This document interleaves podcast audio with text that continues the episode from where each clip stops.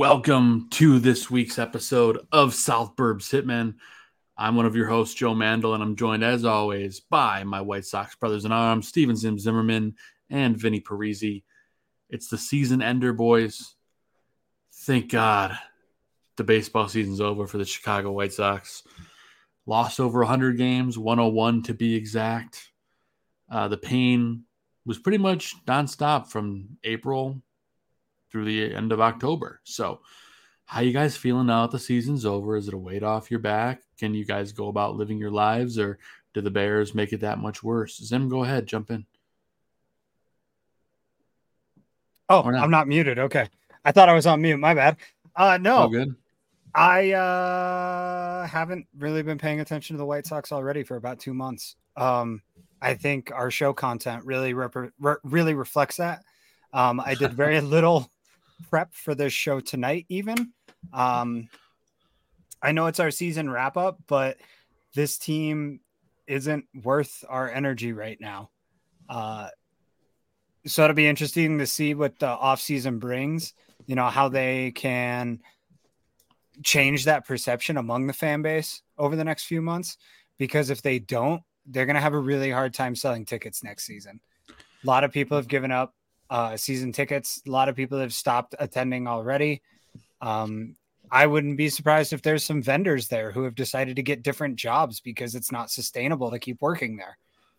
Like, Well, the- good thing for those folks, Zim, is that uh, the same union covers ball, baseball at Wrigley, and then a lot of those same folks work at the United Center too. So, good for them. thankfully, there's other options there.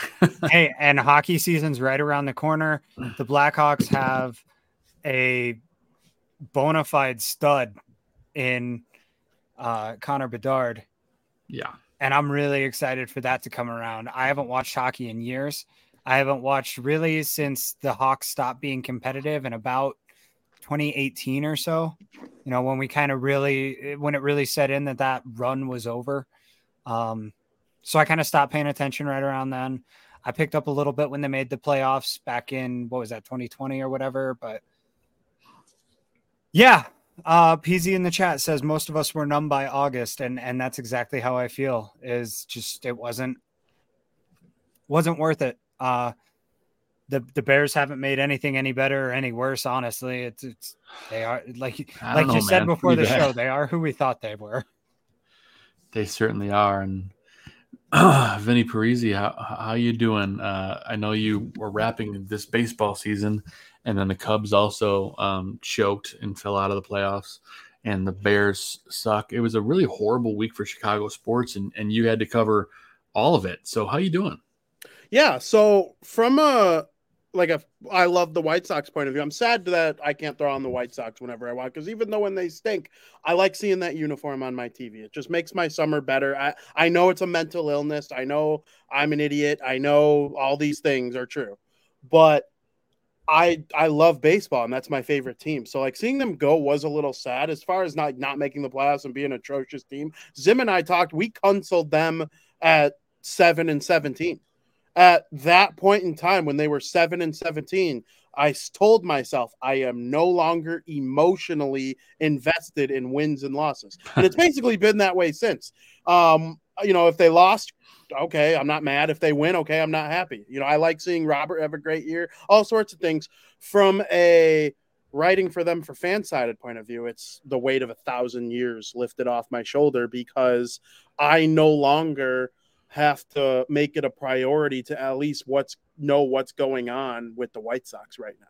Like you know, I can have my articles, my three or four articles that are scheduled for 6, 9, 11, and 1.30, right? And that's the end of my White Sox coverage for the day until the winter meetings, of course. Sure. Like, you know, when there's breaking news and stuff and Chris Getz is going to do this and that and whatever, then I'll be like back and on top of it for at least about the next month, though. It's just going to be my White Sox content, my daily White Sox content of like off-season predictions and grades for the regular season, not day-to-day game coverage. And that is the weight of a billion years lifted off my shoulder. I was in my own weird way. I always say I hope they go 0 and 162. In my own weird way, I was even disappointed that like did. the Cubs like didn't make the playoffs, and I have nothing. I have no playoff baseball to write about at all. Um, I was kind of thinking that that was going to be the case, and they choked it away. Um, but you know, I'll just watch the MLB postseason with nothing else but a fan's heart this year, which is you know kind of the way it usually is anyway. So it's not like I'm unused to that. Um, but you know, I'll be rooting for the Marlins and the Orioles. I think I I kind of want people are going to hate me for this. I kind of want an all Texas ALCS though. That would be so sick if the Rangers played the uh, Houston Astros in the ALCS. That would just be so sweet. And like, I love the Braves. Everyone knows I love the Braves. But like, yeah, as far as that, I'm not like, you know, I'm not mad about it. It's like the season's over. It is what it is. The White Sox started the season seven and 17, finished the season 61 and uh 101 so they're literally 40 games under 500 it's like how do you get that mad at a season like that being over? Um if you're in the chat and you are under 53 years old um this was the worst season of your life. Um if you are over 51 years old there was one other worse year in 1970 um so i think the math maths on that 53 years old uh 53 years ago they had a worse record than they did this year. Um they broke the 2018 bad record by one game. So it's not like it's that big of a difference, but it was the worst team of your lifetime if you are under 53 years old.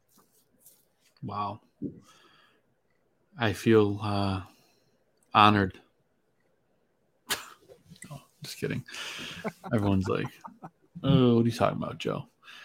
Uh, I don't know why I'm whispering. I'm like, I feel honored. PZ says even if their FOBS drama couldn't drum much interest. Yeah. Yeah. Well, I hope I hope PZ still reads Southside Showdown anyway because I got to put food on the table. Let's go. Be interested in what Chris Getz is doing. Come on. I'm, i got. I know it doesn't sure. look like I'm struggling to put food on the table, but interested is a strong word. Curious, on the other hand, fair. Create curiosity. That's what they That's say. Right. I, I, I give a damn one way or the other, but mm-hmm. like I'm mm-hmm. gonna at least investigate, you know, far enough into that. Yeah, that's kind of how I feel too. It's kind of like weirdly therapeutic to kind of talk about it now because I've been like thinking about this shitty team for like the last leading up to the show, and I'm like, what are we gonna talk about? I'm like, I don't know, man. We'll just figure it out as we go. Like, I got one. Do you feel bad for Chris Getz going into the off season? It's funny. Zim and I were just talking about this before yeah. you came on, and we're like, I don't envy the job that he has to do. Uh, it's pretty pretty brutal. He's got a lot in front of him, including I, uh, trying to lure free agents, which is like a really impossible task right now. And and as we mentioned, Zim and I earlier, there is not much in terms of free agency out there. Do you make deals? Do you make trades? We'll talk about some of the White Sox choices he has to make later in the show, but uh, I I feel bad for him, yeah, and but I'm sure he's getting paid enough to the point where he doesn't feel too bad about it. But he could cry in his Ferrari. Yeah, you know, Chris. Well, that's just it. I I I might not envy the job, but I definitely envy the paycheck. I mean, he's gonna he's gonna make his money this season. That's for sure. He's gonna be tasked with a lot. He's gonna be put in a position to really either do this or not do this. You know what I mean? Like, I feel like there's no half assing it this offseason. He's either going full teardown or full rebuild. And, you know, they, they, they've already said, you know, this is not a, another rebuild. And it's like, well, I don't First know how of they all- say that yet. why not? And second of all, so does that mean we're still mm-hmm. in the same rebuild? Because that's not good either. yeah, either way, the answer sucks. The thing is, I, I do feel bad for him in that sense, but I do think it's a little bit different for him.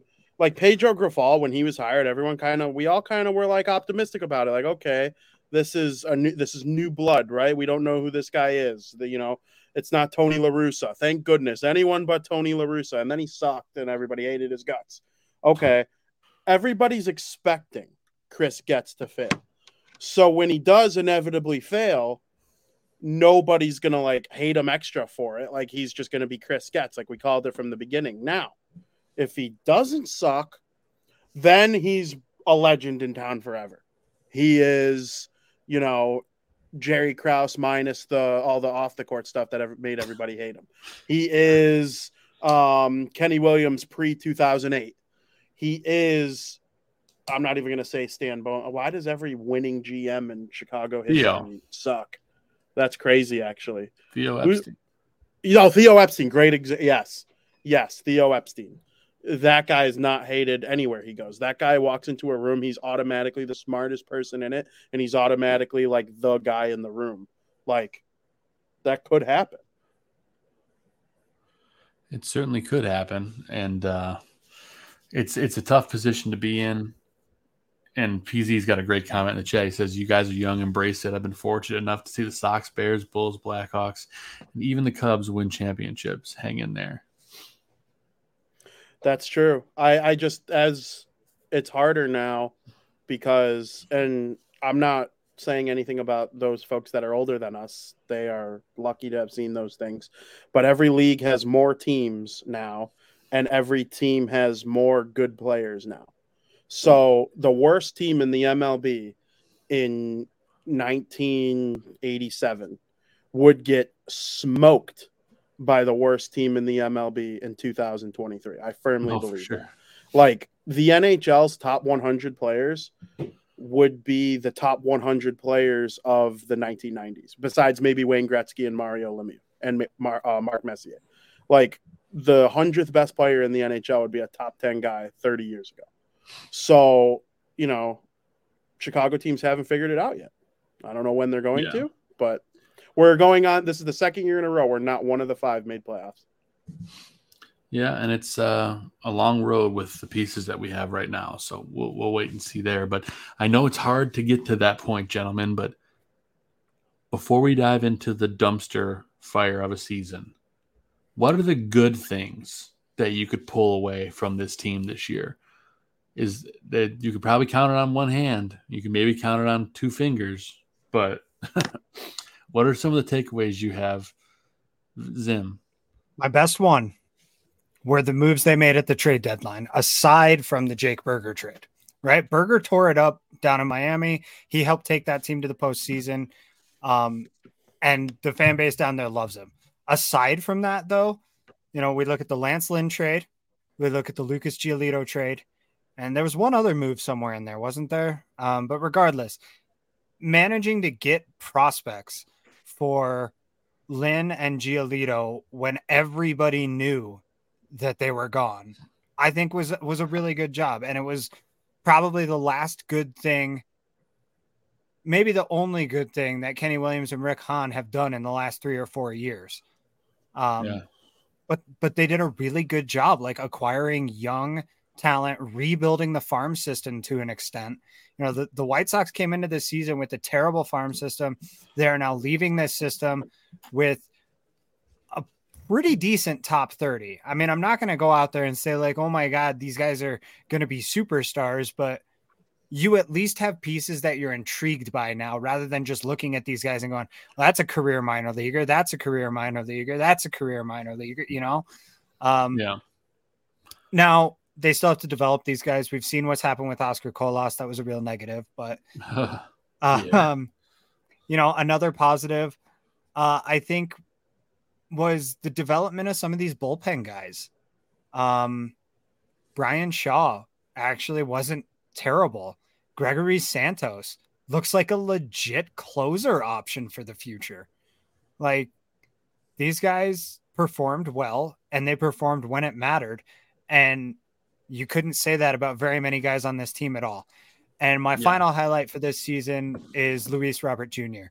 He may have missed the Hmm. end of the season. Um, but he, he had career bests in almost every statistical category, which is what the White Sox expected of him when they signed him over from Cuba. Um, and he he looks like a guy you can build a team around.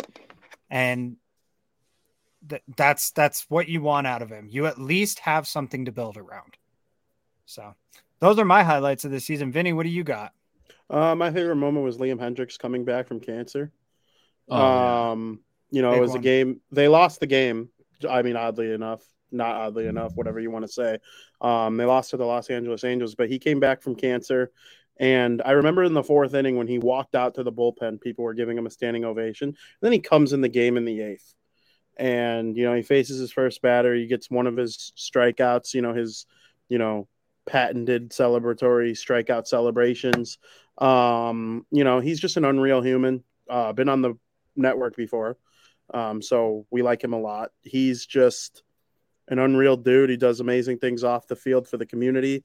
Um, I'm not sure if the White Sox are going to pick up their his option. I'm actually fairly certain they won't, which really sucks. He probably won't return until about August of next year anyway, and the White Sox will be 70 games under 500 by that point. so they're definitely not going to pick up his option. But when he's on another team, I will have heavy interest in his results because he's just one of those guys that's easy to root for. He's got a nice family. He's generous with his time. Um, he does good things for people in Chicago and all the stops he's made before in Toronto and uh, where Oakland, Australia, where he's from.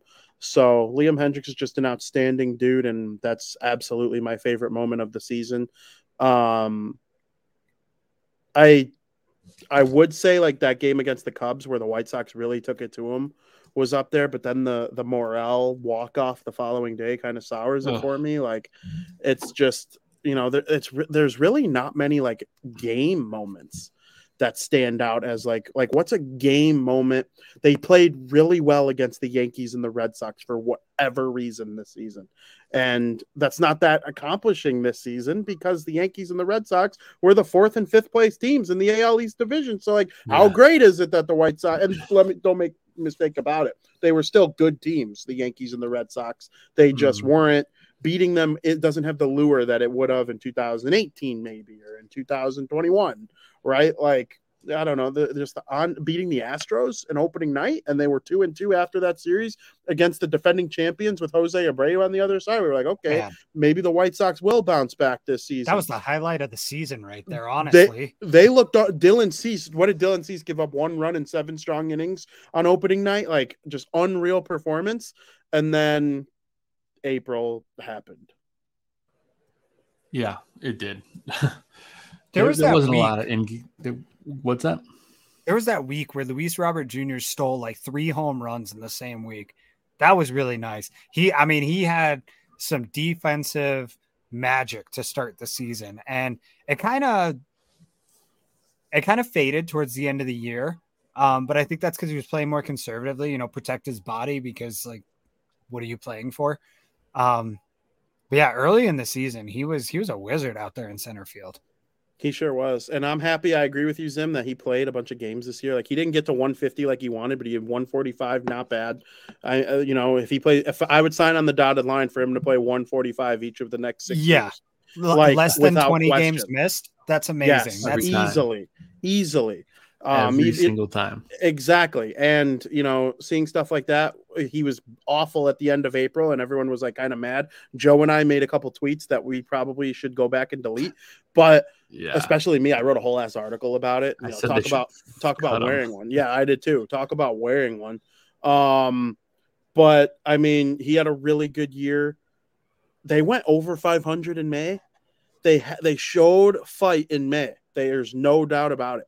It's just it was so obvious that by June they were so far out of it already that it just felt insurmountable to overcome. And then the trade deadline talk starts to heat up because you go 15 and 16 and 500, but you're or in you go 16 and 15 in May, but you're still seven games under 500 because of how bad you were in April.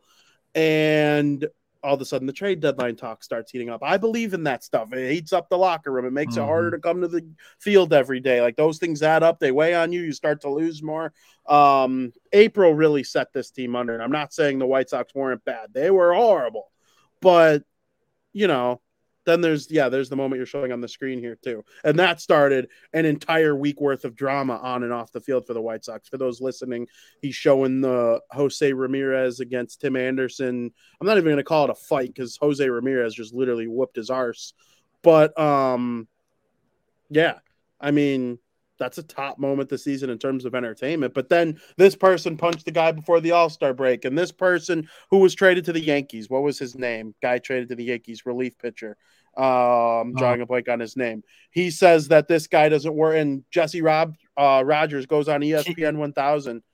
What was it? Keenan Middleton. Keenan Middleton. He says, "Oh, this guy stinks, and that team don't try hard." And Jesse Rogers goes on ESPN 1000. He says, "Yoán Moncada doesn't work hard. Every all the rumors about him are true. Eloy Jimenez doesn't do what he can to stay healthy and be the best version of himself." That week was just atrocious in White Sox land. Generated a lot of views for SouthsideShowdown.com. we'll say that much.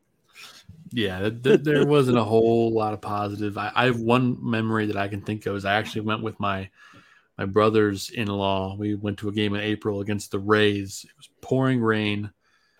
It was a ball that um, um, why am I drawing a blank on on, on who played center field for us for a while?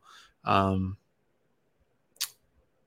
When this uh, he got When- hurt and he went down. It's freaking Missy's favorite player. Um, oh um oh my god, Romy like- Romy Gonzalez. Yeah, Romy Gonzalez. He, it was pouring rain, and he dropped a fly ball in the rain, and then a run, a run scored. And then the Sox came back and they won it in like extra innings or in the bottom of the ninth in April. That's like really the only like good memory I have and of this season. Um, and of course, Jake Burger just trying to carry this team on his back when nobody else was trying.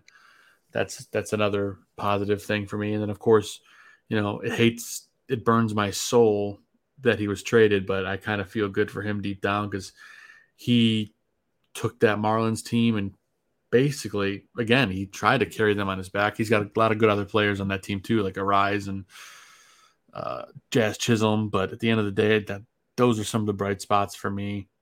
Um, and then firing Rick Hahn and Kenny Williams. I mean, that was a long time coming. Although I still don't understand Vin and Zim how they did that after the deadline and not before. Um, because it's the White Sox. Because Jake Burger would probably still be here uh, if that was the case. Yeah, Thanks, I Kenny. mean, he would. Everybody's mad about the Jake Burger trade. The jury's still out on Eder, or however you say his name. He's been horrible since coming to the White Sox organization, but that could just be a, a testament of how hard it is to switch organizations midseason. Like I'll judge him by the end of next season, but I'm I'm just happy for Jake Burger. Uh, like I'm not even gonna lie, like. We're stuck rooting for this laundry for the rest of our lives. Like we root for laundry in sports, not people. But um, you know, Jake, he's in Miami. They love him there. They treat him well. They make posters for him. They do promotions revolving. They market the the nice family man type player on the team that has a sick last name. You think that guy would get marketed well? Well, the Marlins do it. Now they're going to the playoffs. I mean, with Luis Arraez and Jake Burger and some Jazz Chisholm Jr., some of the other studs that they have there. Um, I'm happy they got in. The White Sox were a big key to the Marlins getting in because they got off to a hot start, and then there was that game where the White Sox were winning in the ninth inning, and the Joe Kelly masterclass blowing it in the ninth and allowing the Marlins come all the way back. That low key turned out. We were so pissed at the time. I was, I remember being like, "Well, it's the White Sox. Like, of course they did that." But everyone was mad, and that helped them get into the freaking playoffs. So good for them. Yeah, I miss Burger Bombs. Oh yeah, He had some he had some shots. I found a video of all his longest home runs. He had some moonshots in the south side, Yeah. man. well, didn't Well- didn't him and Ashland say they don't count in their world if they don't go 400? Yep. Well, this one And, didn't like- count then. How nice for them to get to go somewhere like where Giancarlo Stanton played for so long. So, you know, Miami fans know how to appreciate somebody who can really hit a bomb like that. Um, but yeah, I mean, overall, just the the the season was handled so poorly from start to finish. They didn't make moves when they should have. They made moves they didn't necessarily need to.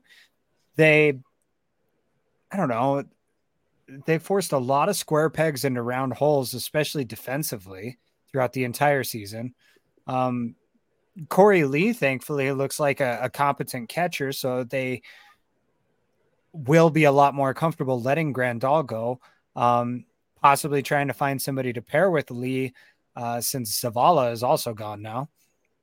Uh, and we'll we'll see how that tandem shakes out because you have to have two catchers. hmm Probably have to find a second baseman. Probably have to find a shortstop. Have to find a third baseman because you know Moncada is going to get hurt at some point. Uh, At some point, he's hurt. He'll be hurt. he'll he'll sneeze that's before just this it. before spring training starts, and he'll be out for So- two months. you know, you got to do all that. You have to rebuild your pitching rotation. There's there's a lot of work to be done. Um, Chris Getz, you know, like we said earlier, he really has his work cut out for him.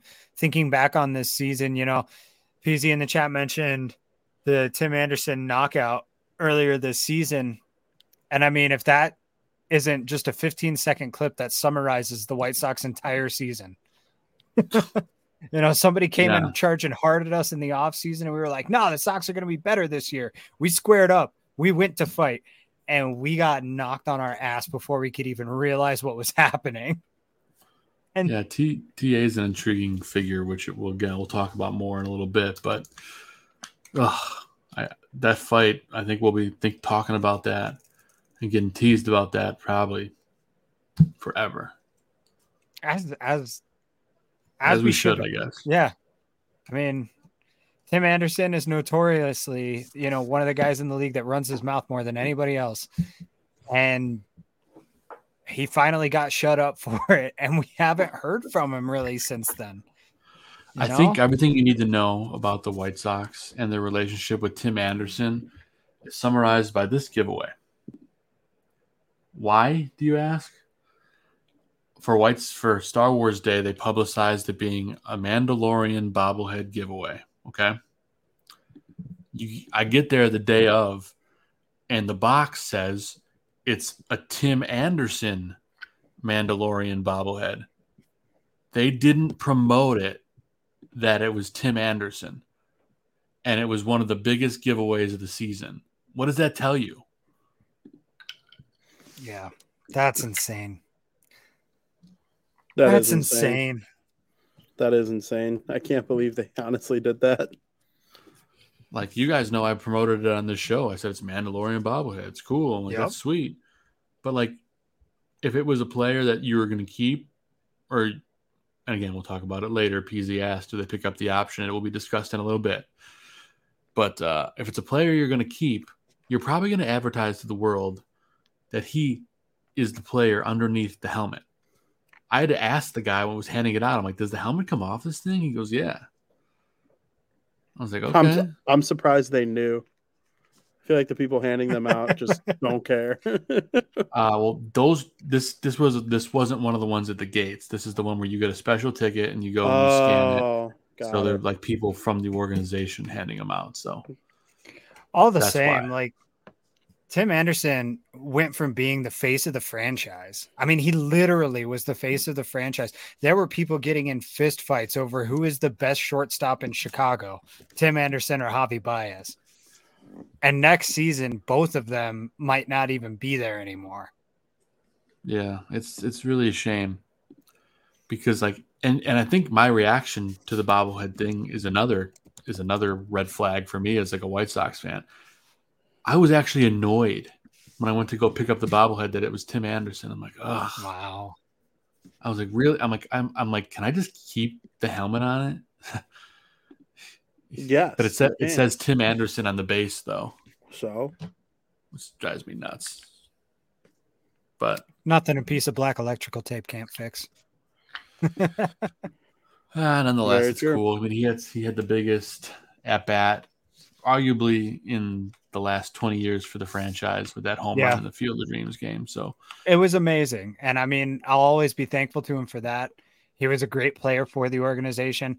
Personally, you know, and I might be jumping ahead here, Joe, but personally, I don't think he comes back.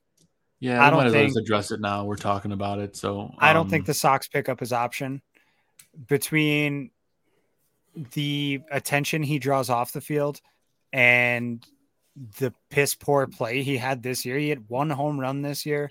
He was not very good defensively. He was hurt for a lot of the season. He just he's not the guy he was anymore. He dropped off a cliff this season. I mean, Yeah. he didn't he didn't twilight it's sunset or whatever you want to call it like some of these guys do like like Miguel Cabrera is doing. You know, he's sunsetting off into retirement. He's slowly Mhm. coming down and ending on his terms. Yeah. Uh the TA's drastically Tim younger. Anderson what's that? Tim, Tim Anderson's drastically younger than He is drastically Miggy. younger, but he's also completely fallen off a cliff. He honestly, I don't know if he'll get signed to a major league contract after the season he had. Oh, he will. There's no doubt. I in my mind I think that. he I I honestly think if the White Sox let him go, he'll sign a minor league deal somewhere. He'll end up back in the majors. But Dude, that's that's crazy talk. I mean, this is a guy that has hit 300 two seasons in a row, and then fell off Show- this year. show me a team that needs a shortstop desperately enough to bring in Tim Anderson. Shortstop he- is the one position in this league that is thriving right now. He'll go to second. Yeah, I was gonna say if he doesn't approve a position switch, Zim is right. He will sign a minor league contract. Yep. If he is willing to play second like he was in the World Baseball Classic, someone will take a chance on him tomorrow and probably overpay him. And that's fair. But- His agent will tell him to play second base. Well, I mean, hey, it worked out for Trevor Story. I mean, it did. It did. He got paid. Uh, it, it worked out for who's the other guy that switched from shortstop to second base really recently? Elvis Andrus. Andrus?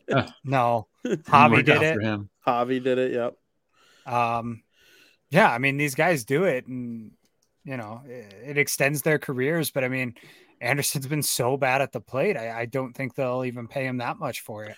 I think Muncy became a full time second baseman too at one point. I think so. Um, I would be shocked if they don't pull a Craig Kimbrel with Tim Anderson. If I were Chris Getz, I would pick up his option and then shop him around. That's what I would do. That's what they did with Kimbrell. They ended up getting AJ Pollock, who turned out to be the world's biggest D hole. But I mean, Yeah, I, I think you bad. got to try. It was a good get when they got him. Honestly, Pollock. Kimbrel for Pollock. Dude. Oh yeah, I was happy Yeah. with it. No, he was a good player. It just Yeah. pissed me off. It pissed me off that he declined his player option that was worth ten million dollars. He would rather take four million from the Mariners than ten million from the White Sox, and that Yep. like annoyed the crap out of me. He That was want to play still- here. I, I I wasn't in the mindset. I wasn't in the headspace I am right now, though.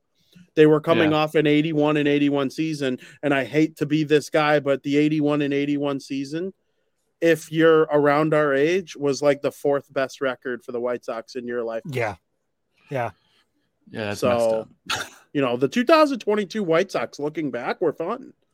We had no problem coming on this show and discussing them on Monday nights. I was locked in, locked in in 2022.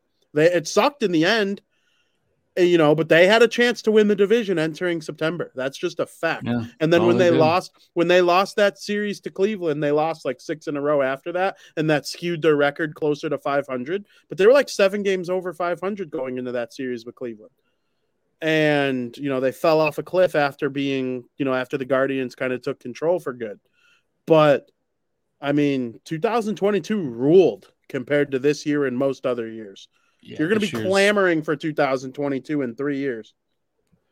All I gotta say is I hope this is the worst season of my lifetime. That's all I gotta say. I'd be stunned if it wasn't. Honestly, I don't know. You know, we said that 102 or about more losses. we said that about the Bears last season. There's a ceiling to your losses in football, though. Sure. There's not in baseball. Like, No, that's just it. Like we genuinely looked at ourselves all off season and said they've added talent, they've added coaches, they've added this, they've added that. There's no way the Bears could be any worse in 2023 than they were in 2022. They were still competitive and now they're just more talented.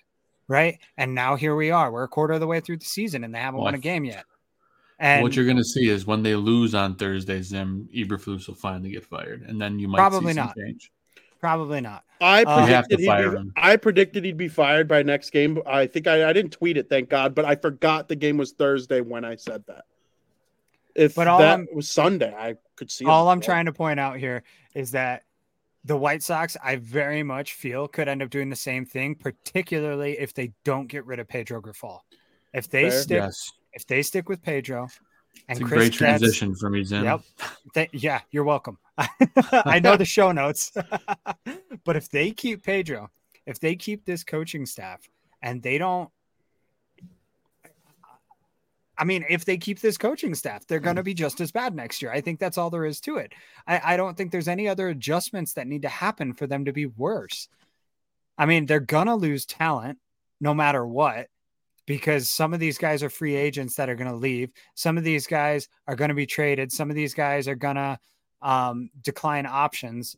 Uh, we'll see what the roster looks like come opening day. But if the coaching staff looks the same, I don't think it matters what your roster looks like. You could go add Shohei Ohtani for all it matters. You're still a hundred loss team. They won't. They won't. I'm curious to see what trades they make because they they're not just going to sign free agents. They're going to have to trade for somebody. So uh, we're going to see a shocking trade. I think that's my bold prediction for the offseason. We're going to see a shocking trade where somebody like Eloy Jimenez is traded or somebody like Dylan Cease is traded. You know, I thought Cease was gone at the deadline. He should have been. I wish he would have been more been. than, than than they would have in, after he had a terrible I hate second saying it. I No, wish he but would have been. And Kjerstad, who likely would have been the linchpin of that trade, right? Because you know the the White Sox got greedy and they wanted more. And I have no doubt that Kjerstad was on the table there, coming from Baltimore. He's looked the part in September. He He's probably going to play in the playoffs. yeah, he's looked like an MLB player, far far and above anything that the White Sox have developed anytime recently. So It's true. Yeah. Cease finished strong against two good teams, though. Yeah, That's. non non playoff strings. I'm saying to help trade value in the offseason. that's just it. I'm not That's saying it to is. return next year. No, I'm I- just saying they would have had a higher return when they were getting a premium at Yes. the deadline this year. But Yeah. Prepare yourself for him to win a Cy Young with another franchise, though. oh, definitely. I'm not. He he does Dude. not suck. I'm already prepared for awesome. Justin Fields to win an MVP with another franchise. Wow. I, I'm I'm prepared for anything at this point. Look at the That's catchers he had this year too. That's fair. I'm the White Sox were such dog crap this year that Dylan Cease, uh, he had like 250 strike, no, 220 strikeouts in like 160 something innings. The dude's stuff is nasty. He had a hard time getting outs. He probably didn't care at the time. Probably slugging beers. From what I've heard about Dylan Cease, he probably just like realized like, what am I doing? I'm I'm not gonna go out there. He made a 33rd start this year. This dude's a dog. 32 starts is um a full season for an MLB starting pitcher that's healthy all 162. He went out and somehow I don't even know how the math math because if you divide 162 by 5, you get five, you get 32. I don't They know if it's running- exactly. They ran a four man rotation for a few weeks there in July. Yeah, that's true. That's And- true. and re- if I remember correctly, at the beginning of the season, he had wasn't Cease out for like a week for some reason. He was banged up or something. I feel like maybe he there was he missed one start. think I don't had remember. blister or something like that. Yeah, yeah. It wouldn't surprise me if like a double header or two got him the extra start too, like all that kind of stuff. But like, Imagine, imagine playing for the worst team in your sport. I mean, the White Sox aren't the worst team; they're one of the worst teams in your They're sport. pretty though. close. Like, imagine, imagine they're like, we need you to work overtime this year. yeah.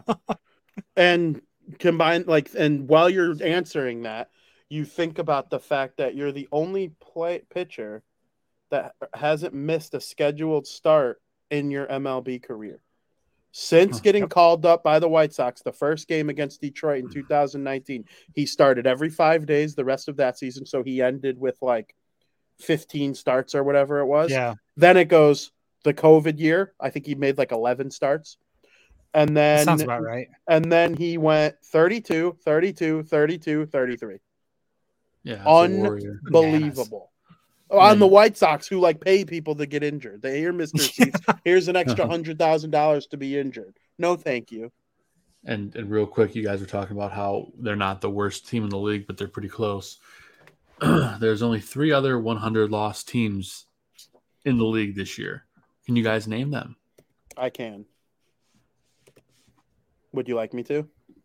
Feel free. The three worst teams are the Kansas City Royals, Oakland Athletics, and Colorado Rockies. And those three correct. teams have a 16.5% chance to win the draft lottery, and the White Sox come down as the fourth team with 13.25% odds. But you know, out of those three teams, you know which three of them beat the shit out of the White Sox this year? Oh, it's right. All three of them. Hell yeah. So I think, Hell in theory, even though our record doesn't show it, I think we were the worst team in the league. Um, hmm. Bleakest future? Yes. That's what I'm getting at. The worst team this year was the A's. They were horrible. They, They were and bad, but they beat the crap out of they us. though. beat the crap out of us. Yes. Yeah, That's- but they also have getting. done that since like 1954. Yeah. mhm. Like, I don't think the White Sox have a winning record all time against the A's. no, You're the probably right. Coliseum is like a house of horrors. Uh, They're like a million House games under 500 at the Coliseum. Yeah. Um, and then Kansas City's in the division, so like that's gonna. I think they barely went over 500 again. And then Colorado, Colorado plays well at home. I mean, Zim, you know, they play Oh, well at home all the time. I was, I, I kind of don't understand how this team isn't better just based on the fact that they play 81 games at Coors. But then But they got again, Charlie Blackmon. and their that's true, and their opponents. Imagine like being Oh. obsessed with that guy. Um, Can you name one great pitcher who's played for the Rockies? And there you have it. yeah, no, I mean that that's I have That is no idea. I it's hard to- won. why the Rockies aren't very good. yeah. They've never had a great pitching staff. Herman No. Marquez was probably the best pitcher in the team's history. Absolutely. Uh, PZ does say, but but we were tanking or we weren't tanking. That is correct. I don't think the Rockies are tanking. I think they just suck. The Rockies Um, just genuinely don't know how to build a team. They never Yeah. have. They're right there with the White Sox for bleakest future. They signed Kris Bryant for like a million dollars. Ezequiel per at Tovar looks looks like he could be a good player. Yeah, I will. s- I will say the difference between the three teams and us is we are the only team out of those four that were expected to compete for a division title. Yes. Yes. Yes. And that's Yes. just it. In a in a season you were supposed to compete, you came out and lost 101 games. This record was supposed to be flipped. Go back and listen to our first show this season compared to what we're talking about right now. And I mean, we're ta- we're talking about getting rid of the guy that we expected to be the spark for this team. We're talking about getting rid of the ace of the club that was supposed to be a cornerstone for the next decade. We're talking about yeah. None of us would care if they traded Joe's Rookie of the Year. Yeah. Oh Jesus! You guys want to? You guys want me to sim the lottery one time on tank, tankathon.com? We're gonna Sure. sim. We're gonna sim the lottery right now. The White Sox have a thirteen point two five chance, and they moved up one spot to be the number three overall pick. Interesting. The Oakland A's retained the first overall pick. The Pittsburgh Pirates jumped up six spots to get the second overall pick. And then the White Sox were at three. Sim it one more time for fun. They got the first pick. Let's go. I just simmed it and they dropped down to eight. That's funny. Last year there mm-hmm. was one big mover. Minnesota moved up a lot. So Ooh, I I- got the Cubs jumping up to three. Wow. give me a White Sox Cubs one two. That would be Yeah. fun. What if Chicago picked one and two in like every draft this season? Well, the Bears could be one and two next year. Well, That's they it. were last year. Then the Blackhawks were, and then you get the White Sox. But I know, but the awesome. Bears own the second pick, so if they tank and they get, they get the first pick, they'd be the first team in history to ever have one and two. Yeah, I want it to go Bears, Cardinals, Bears, Cardinals. Really, That'd be funny. that would be really, really funny, especially when you remember that the Cardinals are like a Chicago team first. Like they still have that Illinois stink on them. Mhm. So give me that. Although I don't think Houston is as bad as um you know, bad enough to be like the fourth pick or anything like that, but we'll see. I, I probably made the worst prediction in the history of this show in the first episode this year with Oscar Colas for Rookie of the Year and cover athlete for MLB The Show next year. Oh my Yeah. god. I uh, I should Do we be taken to pasture for that.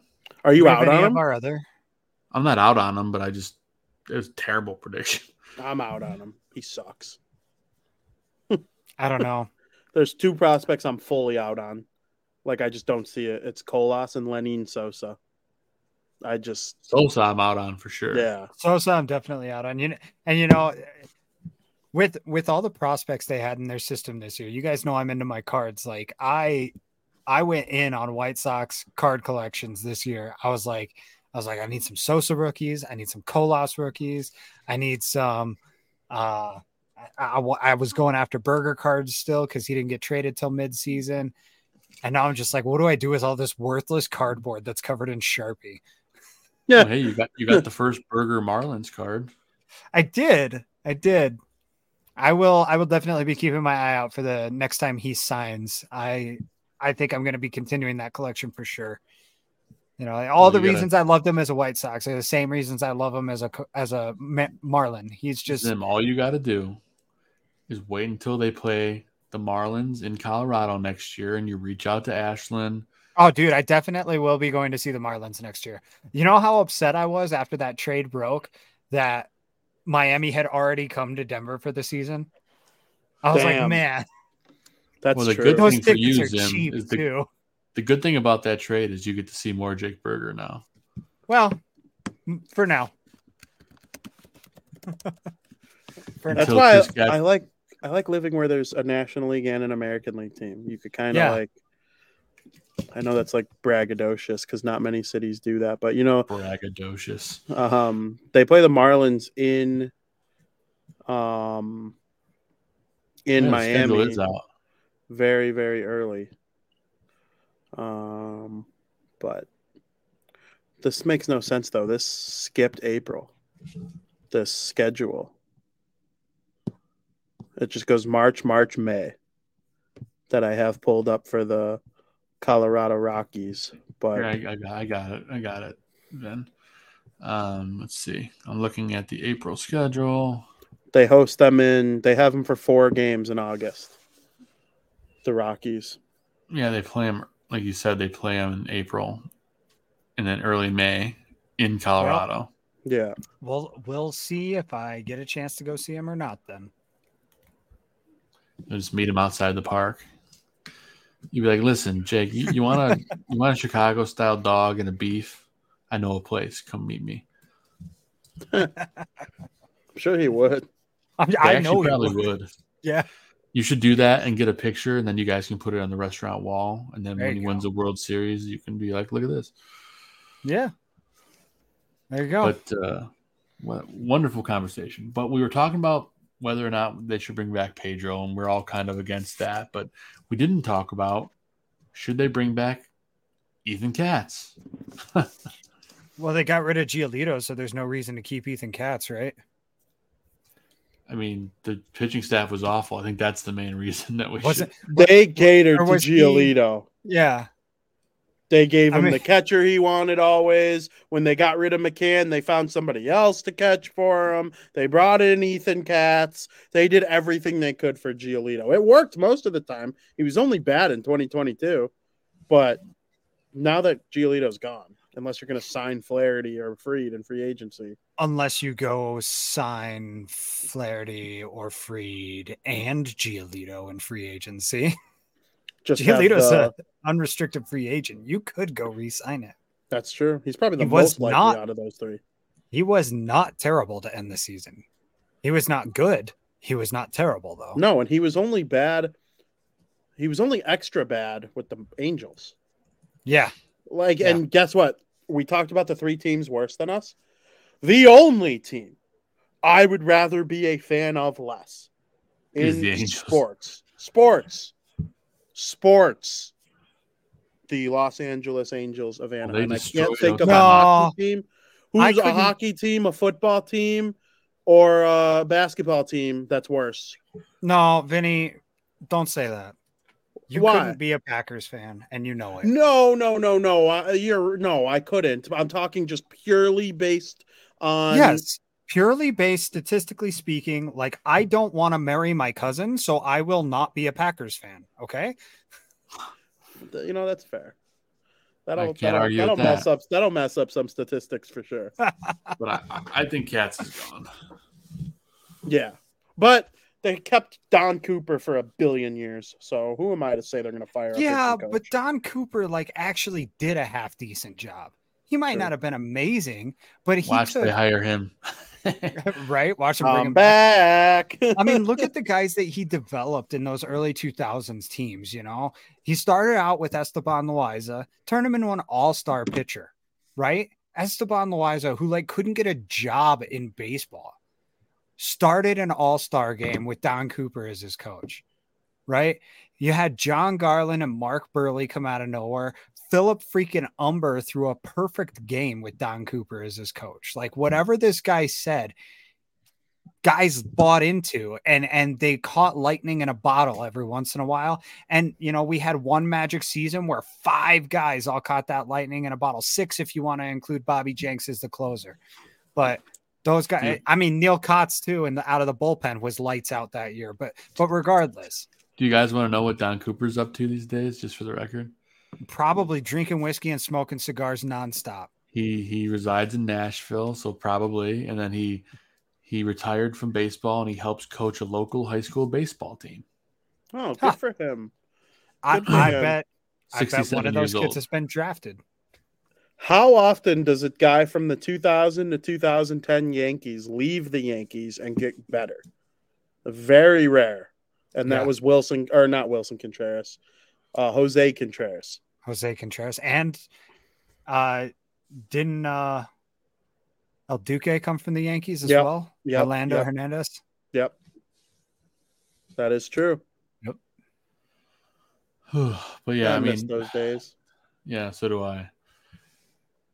I- And I know Chris Getz has been like gung ho about bringing back Pedro. I I just don't see it, guys.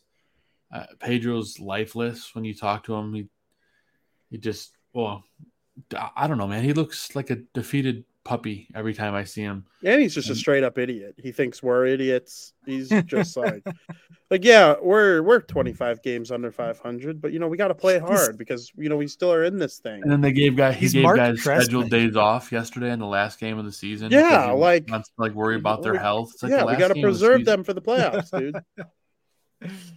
Dude's a clown. I don't know how he's still in consideration, but there's a lot of candidates. The Giants let go of their manager this week. I know Vinnie wrote an article about that yesterday, today, right? yeah, yesterday I think or two days ago, whatever it was. But there's a lot of options for the White Sox. Uh, I would love Gabe Gabe Kapler. I know, like people are like, oh, he only made the playoffs once out of four years. Okay, like the Giants are in the division with the Dodgers, the Padres, the Diamondbacks. Even the Rockies were good one of the years. The Rockies made the playoffs while Kapler was employed by the Giants. Like that's a really good division always. Gabe Kapler would come to the AL Central and dominate. I'm very confident in that. And he had 107 wins in the one year they did make the playoffs with a bunch of old guys. I just want somebody accountable, man. That's all I Yeah. want. Yep. I couldn't care who it is as long as you're like, yeah, you know what? We sucked today. Our guys, they suck. They need to get better. That's what I want. Pedro didn't say that once all year. No, and like neither did Tony. Rick Renteria wouldn't do something like that. Robin Ventura barely talked at all. and, I, Um, and I and I said this on I don't know what show I was on. Maybe it was when I was on the Bears Country podcast. But I said like I think they should like next year they're not going to compete. I think we all know they're not going to compete next year. To get the culture back to this team, you hire Ozzie Guillen to come back at least for a year.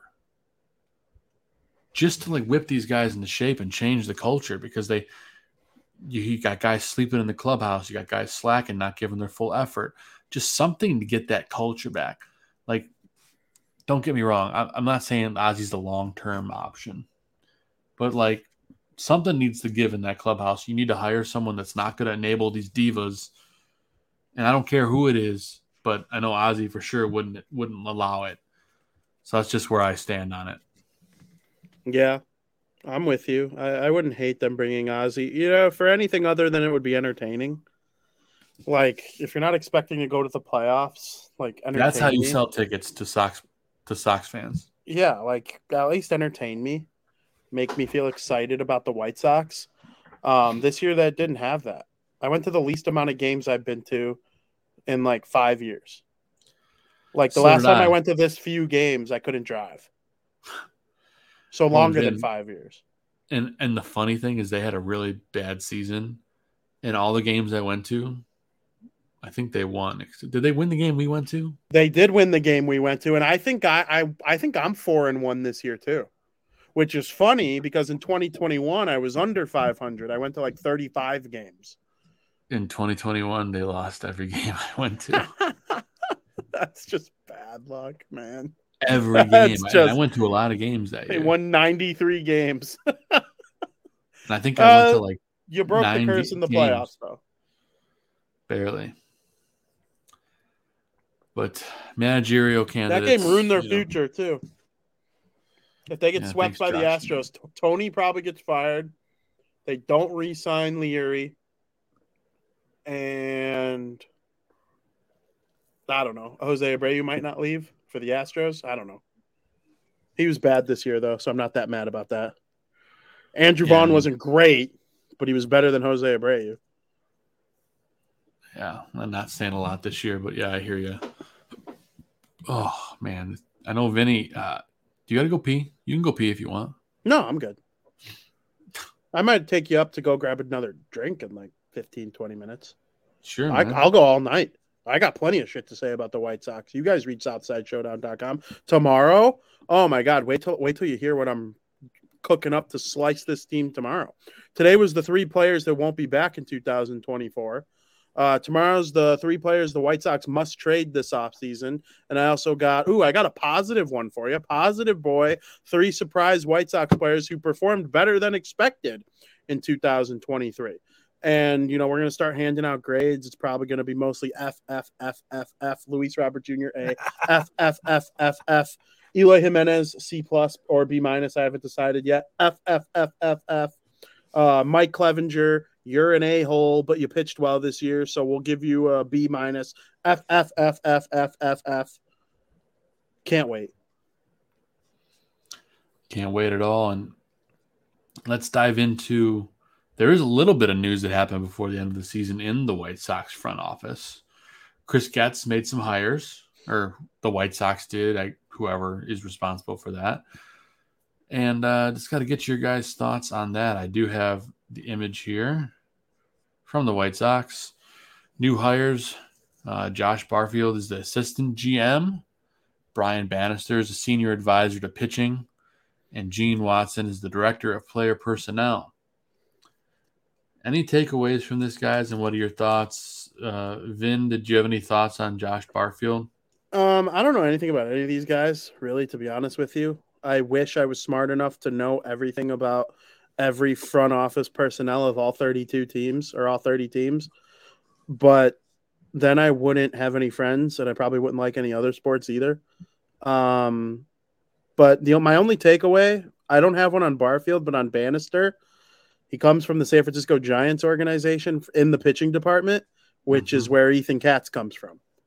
So that makes me think Ethan Katz might have nine lives and stick around, no pun intended, because his last name is Katz. Um, that kind of leads me to think that I'm sure Ethan Katz was approached. You know, that's just good business. Right. If he was approached to see, hey, what's up with this Bannister guy? Um, you know, why is Giants pitching usually pretty good? And yeah. the Seattle Seahawks look like they're going to take this one to the house on a pick six. Holy smokes! That guy's fast. Geno. Smith got Geno Smith got hurt today too. Yeah, not good. Um, but he's back in. Oh, is he? Yep. Uh, wow. Well, Danny Dimes just threw a pick six in the red zone. That sucks. The Giants are terrible though. Um, sorry if any of my New Jersey people are watching. I'm sure there are some. Um, but I I other than that, I really I don't know anything about these guys. I guess we'll uh, learn to judge as they start to work, right? We'll we'll get a say, good view during the winter meetings. I will say I, I was impressed with the Barfield hire. Uh, he was a scout for the D backs and developed them into a very good team, a lot of good players. Obviously, you saw the D backs make the playoffs this year. Um, obviously, no one expected them to. A lot of good young talent. So Barfield did a lot of good work for them as a scout. Um, so I like the addition. Uh, I like what he did with the D backs. Hopefully, he can Bar- do something similar. Barfield was also the director of um, player development there. And yeah. that is an organization that develops some players. That is for sure. Absolutely. So uh, I can only I, think I, of one top prospect they've had that they missed on. Didn't like Seth Beer not really turn into anything other than him. He's he may not have really turned into anything, but he's still like an acceptable MLB, MLB. player. Yeah, for sure. You know, sure. he's um he's like Josh Lamb, who is another guy that yeah. was in Arizona for a while. Like yeah. I, I, see them as like really similar players. Fair. I just remember wanting beer and burger next to each other in the prospect rankings.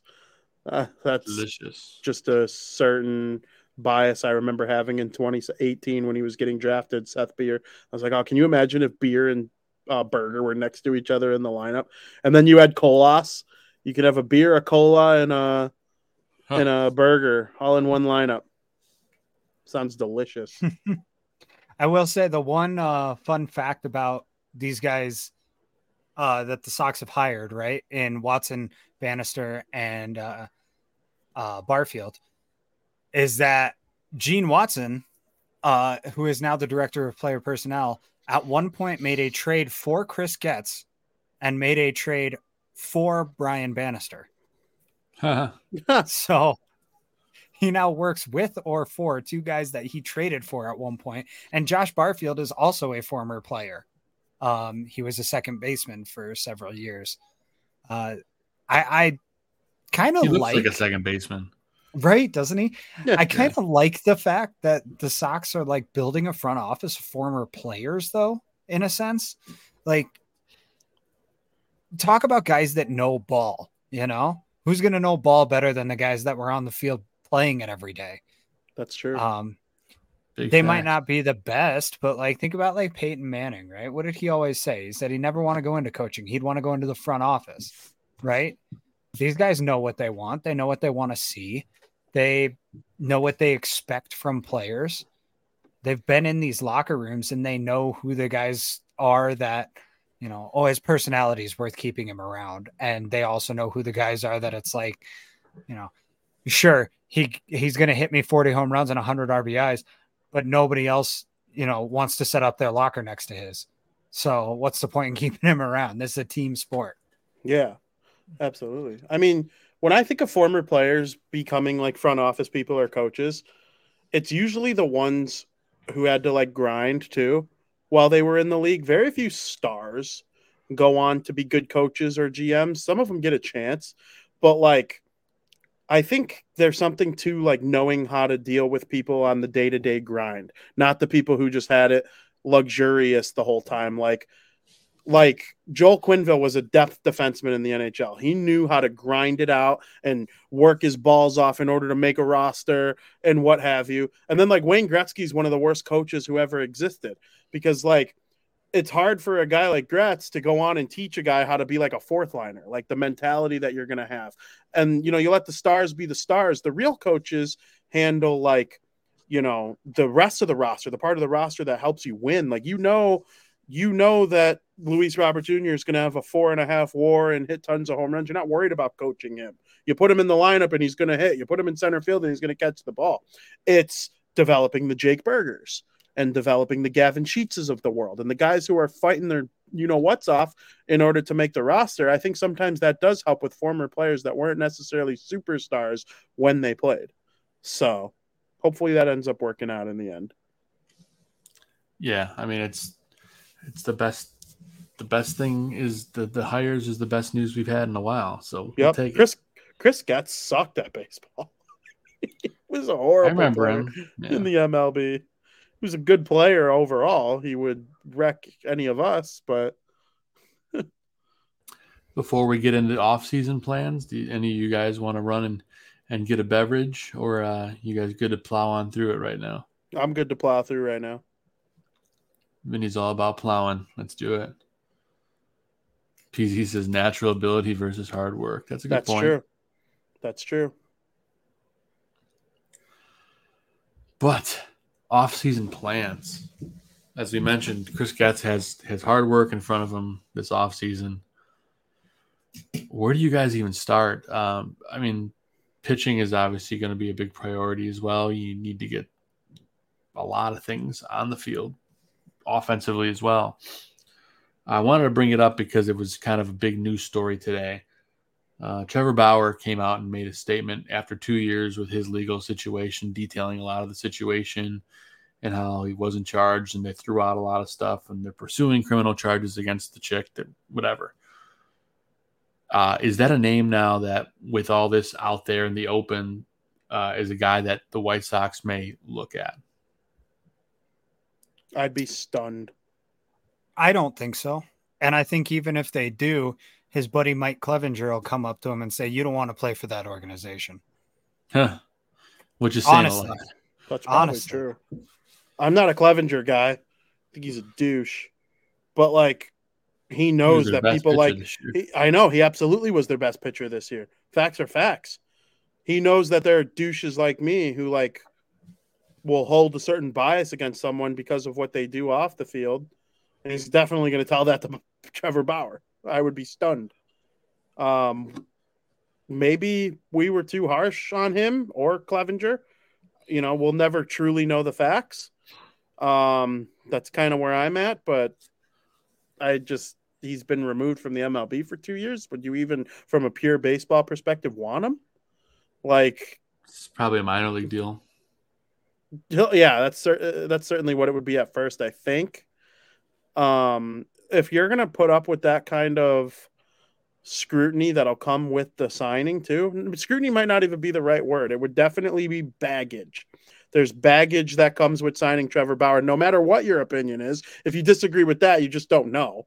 If Trevor Bauer's locker will be flooded with people talking to him every single day if when he signs with a team um, and the presses will go crazy about whatever team signs him. If you're willing to deal with that, you better be ready to go win a championship. That's where Zim, I see it. Yeah, Zim and I talked about this off air before we started, but we both can see him being a guy that lands up on the Yankees. Yep, yep, because they hate Carlos Rodon already. That took them five minutes. Yeah, surprise, surprise. True. That was that was one of the good moves that we did last year. Got but, rid of him. I mean, looking at some of the pitchers that are available, I mean, there's a lot of guys that are going to go before him. You know, Ohtani, Stroman, uh, Ryu, Ryu, Ryu, um, Kershaw, uh, Adam Wayne. Well, Wainwright's done. Um, Lance Lynn might even get a deal out there somewhere. Giolito, um, Giolito, Julio Urias. Um, mm, he's Kyle got legal Hendricks. trouble. Isn't Reynaldo Lopez a free agent as well? Yeah. Yes. Doesn't um, Urias? Doesn't Urias? He's probably done for a while. He's he's had legal trouble, but he's only 27. He's an unrestricted free agent. Somebody might take the shot with him. Yeah, You know, you never know. You never know. for sure. Absolutely. Um, Heaney has a player option. Uh, Clevinger has a mutual option, so he's probably a free agent. Aaron Nola is going to be available. Um, the list, uh, Blake Snell, Blake Snell is and and Sonny Gray are both unrestricted free agents. I mean, this is a deep starting pitcher class. Luis Severino is another one out there. Um, Can't believe the Padres didn't sell. yeah, What right? a bunch of morons. they were dead. They were dead freaking in July. They weren't as disappointing as the White Sox, but they Yeah. play in a very hard division, so they like appeared to be as disappointing as the White Sox. What a But yeah, I mean this this pitching class it goes so Oh. deep this year that that I would be stunned if Bauer got a job anytime soon. If he signs a deal, I think it's like right before uh, either uh, spring training or right before the beginning of the season. very fair. And you know, what are your guys' top targets? Not even a name, but position. Is there a number one need that you guys have Pitcher. for this team? Starting pitcher. I would It's the agree with number that. one thing this team needs. After that, middle infield. Yeah, because if you sign one of those guys that Zim mentioned, literally any of them, um, and then you run them, um, Kopech, Cease, maybe they don't trade him, and then do they pick up Clevinger's option? Does he pick up his option? It's a mutual option. I don't It's a know. mutual, so I don't think it happens. Yeah, I, I don't really either. They both have to say yes, right? Yes, if either side says no, it's a no. Okay. Um yeah, I, I I don't know who would say no there. They probably both would say no. Because he could probably go get more money somewhere else and be on a winning team. Even if he takes a little bit of a pay cut to be on a winning team and not be in Chicago anymore where all of the negativity existed for him. Um and then the White Sox wouldn't have to pay him. So I don't know. That's a tough one. But then Touki Toussaint will certainly be in the rotation next year, I think, regardless. He, you know, eat up some innings. But yeah, I can That's- see them going for a big starter.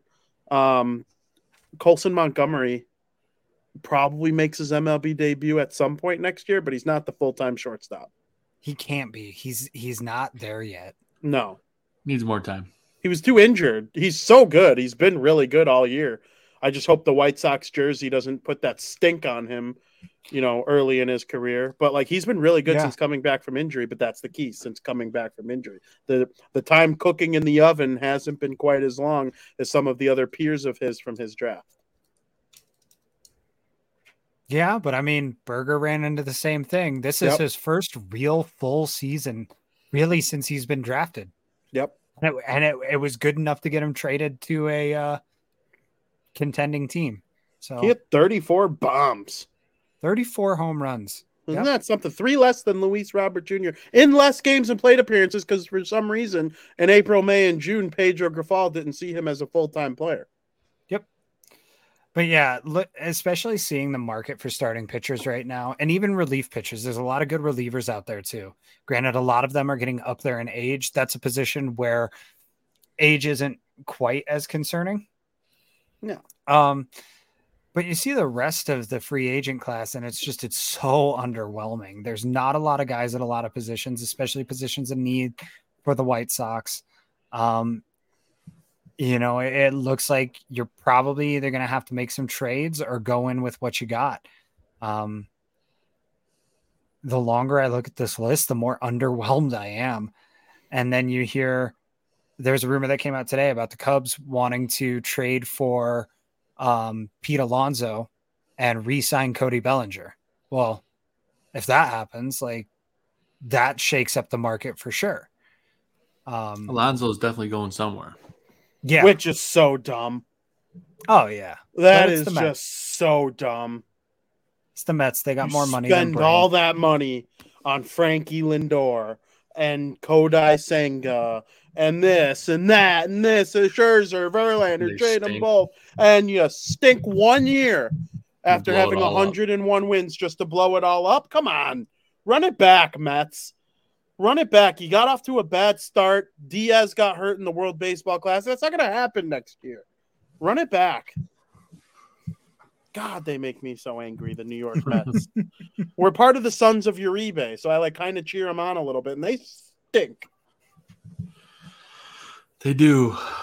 Every time I look up, Daniel Jones is getting sacked. Is this game still going? Oh yeah, Yeah. the Daniel Seattle Jones Seahawks.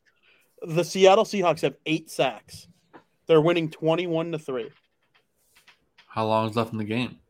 off eleven minutes in the fourth quarter. Wow. And no Yeah, but- protection. I know he sucks. He does suck. He's Mitchell Trubisky, but I mean, he's getting hit from behind without even seeing the guy a second after he snaps it. You know, the Sox looking at this closer. They I mentioned earlier they need another catcher, right? Do they bring up the guy that they traded for this season? Not Korey Lee, the other guy. I don't remember his name off the top Uh, of my Ed, head. Edgar Quero. yeah. Well, if they don't if they if they don't trade for somebody, then they probably will. Just run Well, I Carlos mean- Perez again, though. Too. You have him. That's fair. He was underwhelming, but at least something. He was underwhelming. I, I just think the White Sox are going to be underwhelming, right? Like they're going to have it. guys like Carlos Perez and Korey Lee splitting a catch-up a catcher position, right? Like Right. I hope I'm wrong. Just don't bring back Yasmani Grandal. There's no need for that whatsoever. No, and I don't think there's any chance they do. He's He 35 be years gone. old.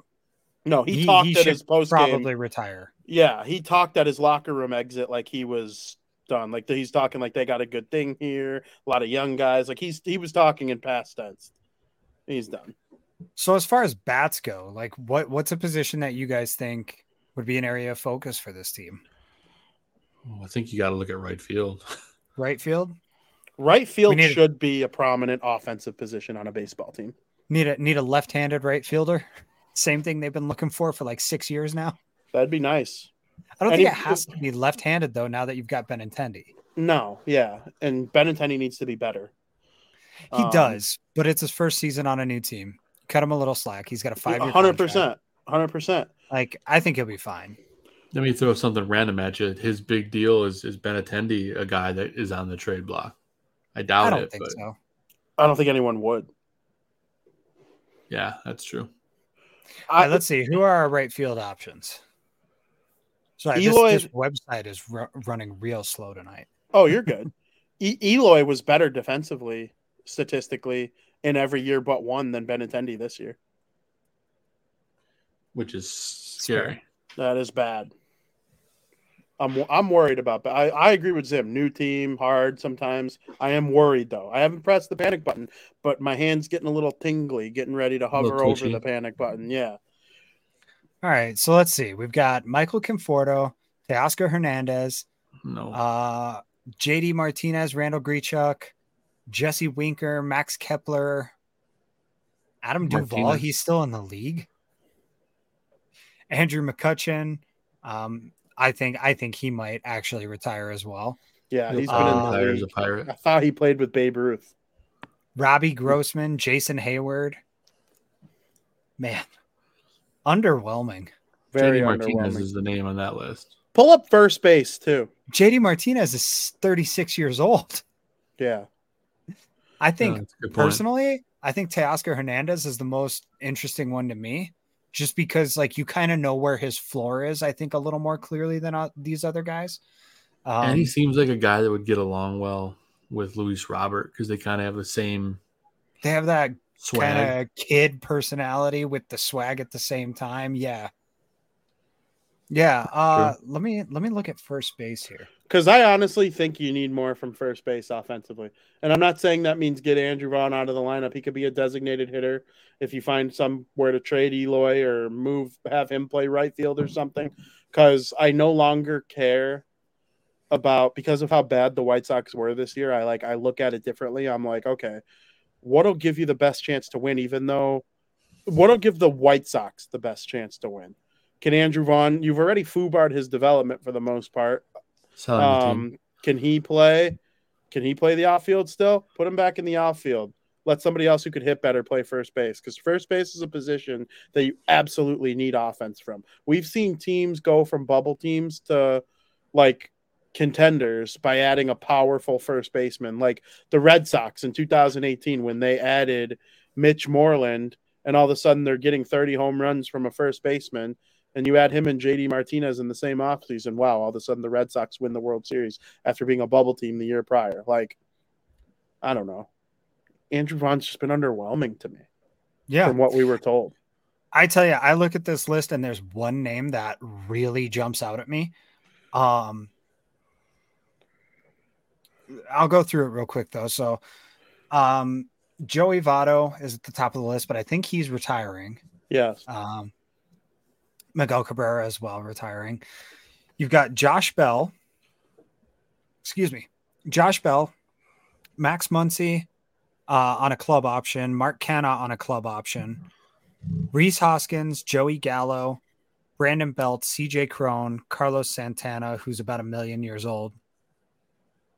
From there, it really goes down. You got Ji-Man Choi. Uh, that's the only other really interesting list or name on the list to me.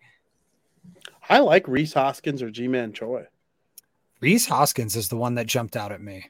Yeah, Yeah, I like think Hoskins. he's I think he would be a good fit on this team. He's a guy that I actually liked for the White Sox last year. Um, but they would have had to to trade for him. It was, you know, if Philly blows it up or whatever, because they were kind of bad the year before and Harper was hurt and everything, and nobody really knew where they were going. But yeah, Rhys Hoskins is a guy I definitely like. And Harper might just be a first baseman now too. And that's just it. Harper looked pretty good over there.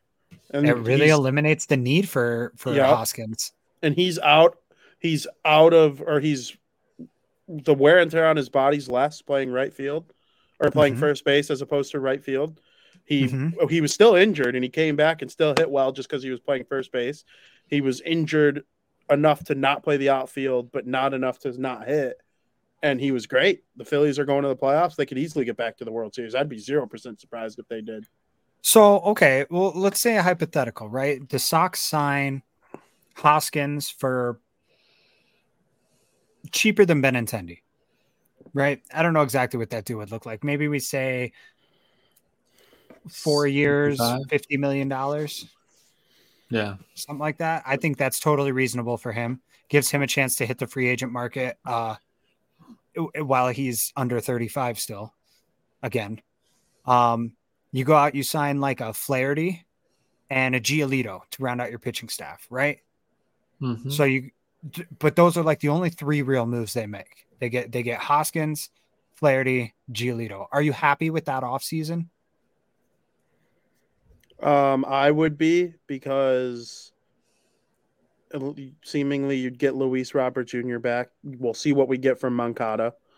We'll see if they bring back TA. Moncada's been the best hitter since August. That I mean, I'm not saying I'm not at all saying he's part of the future or I'm proud of him or I mean, you were the number one prospect in baseball. Congrats on a freaking nice two months. But like he was really good from August and September.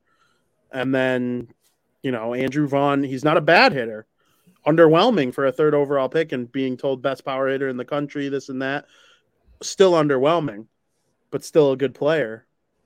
Benintendi can only be better, I think. Eloy hit bombs all year long while he was healthy. This was his healthiest year. Um, I don't think they would be 61 wins bad. I will say that. Yeah, I would be fine with that. I I, I think you got to address power, right? Right. You got to get some bats. You got to get some, like you said, some infield help. I mean, even get, even just getting the pitching and and a power bat. You could get two starters and a power bat. I'm fine with that. I just you just look at the list like you said, Zim, and it's a little underwhelming. Um, and then do you do anything with the bullpen, or do you just roll with what you got? You know, Can Yeah. can Aaron Bummer be worse? I don't think so. I don't think he can come No. back. I mean, he's, but, but I guess you have to take a shot on him at this point. His strikeout to inning ratio, you would think he's the best reliever in the game. And then you look at his ERA and it's like, how doesn't this guy? He either strikes the guy out or gives up a base hit or a walk. He only gave up four home runs this season, and they were all from August on. Like it's crazy to me how nasty his stuff is, but the White Sox have done a piss poor job of helping him utilize that stuff. Like Diekman goes to the Rays under three ERA. The same thing would happen to Bummer if they moved him. Guaranteed. Put some good defense around him. We certainly didn't have that this year. No. No, no, no. But that's not an excuse for his 6.7 ERA because those would count as unearned runs if they came around to score. So,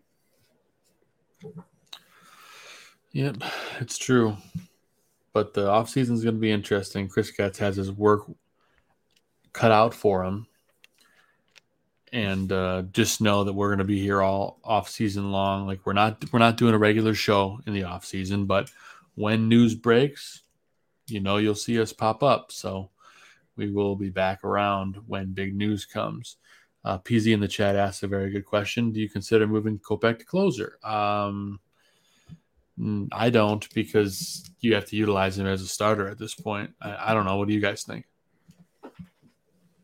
Mm, I think that's up to Kopech.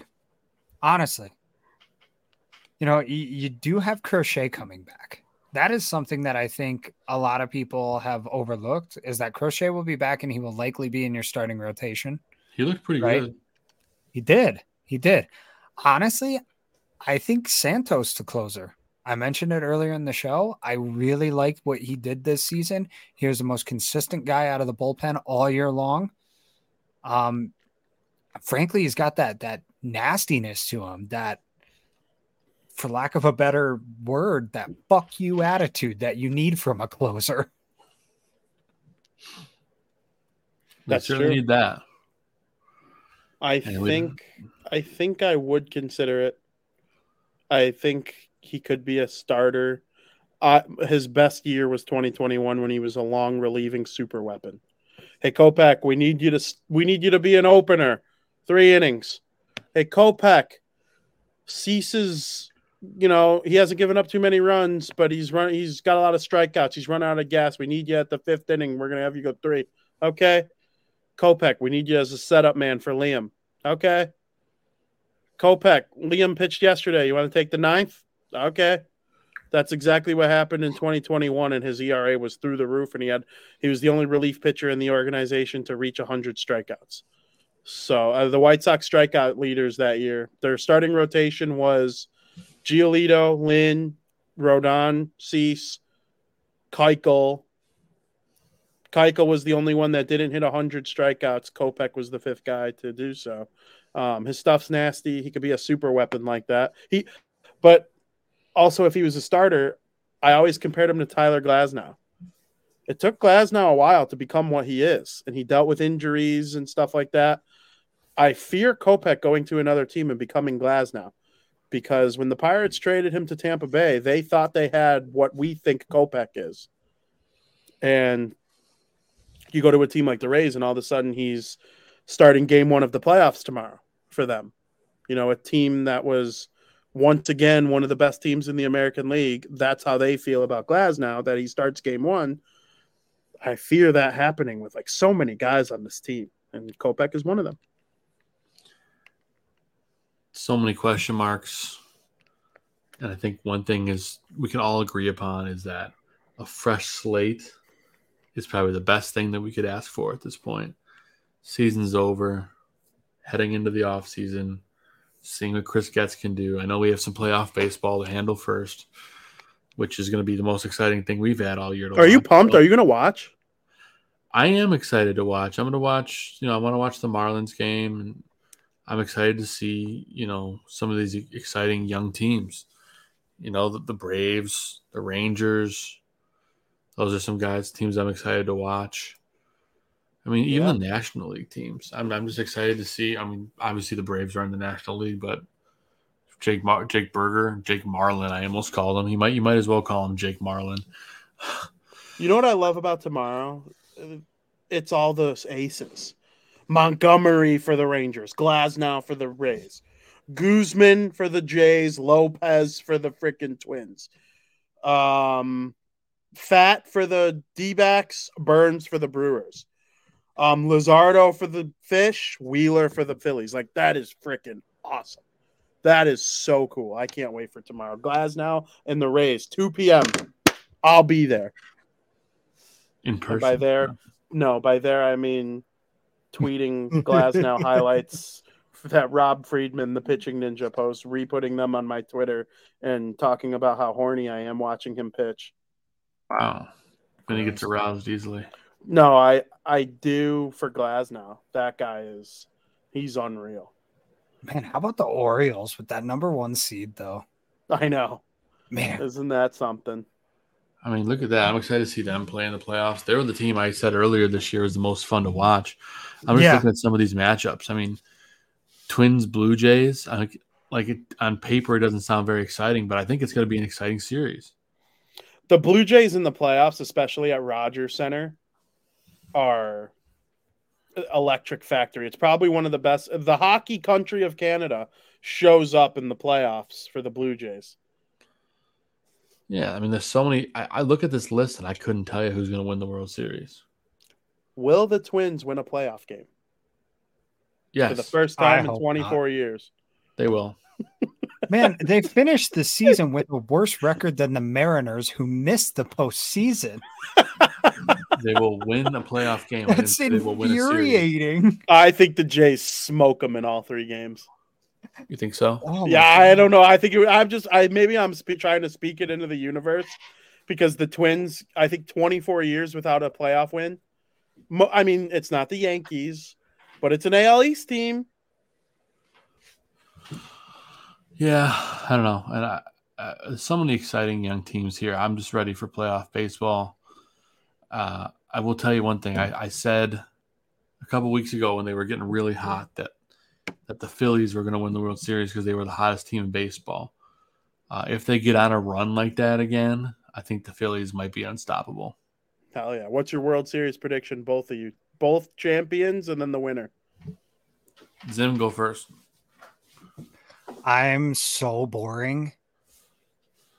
I like Atlanta and Baltimore.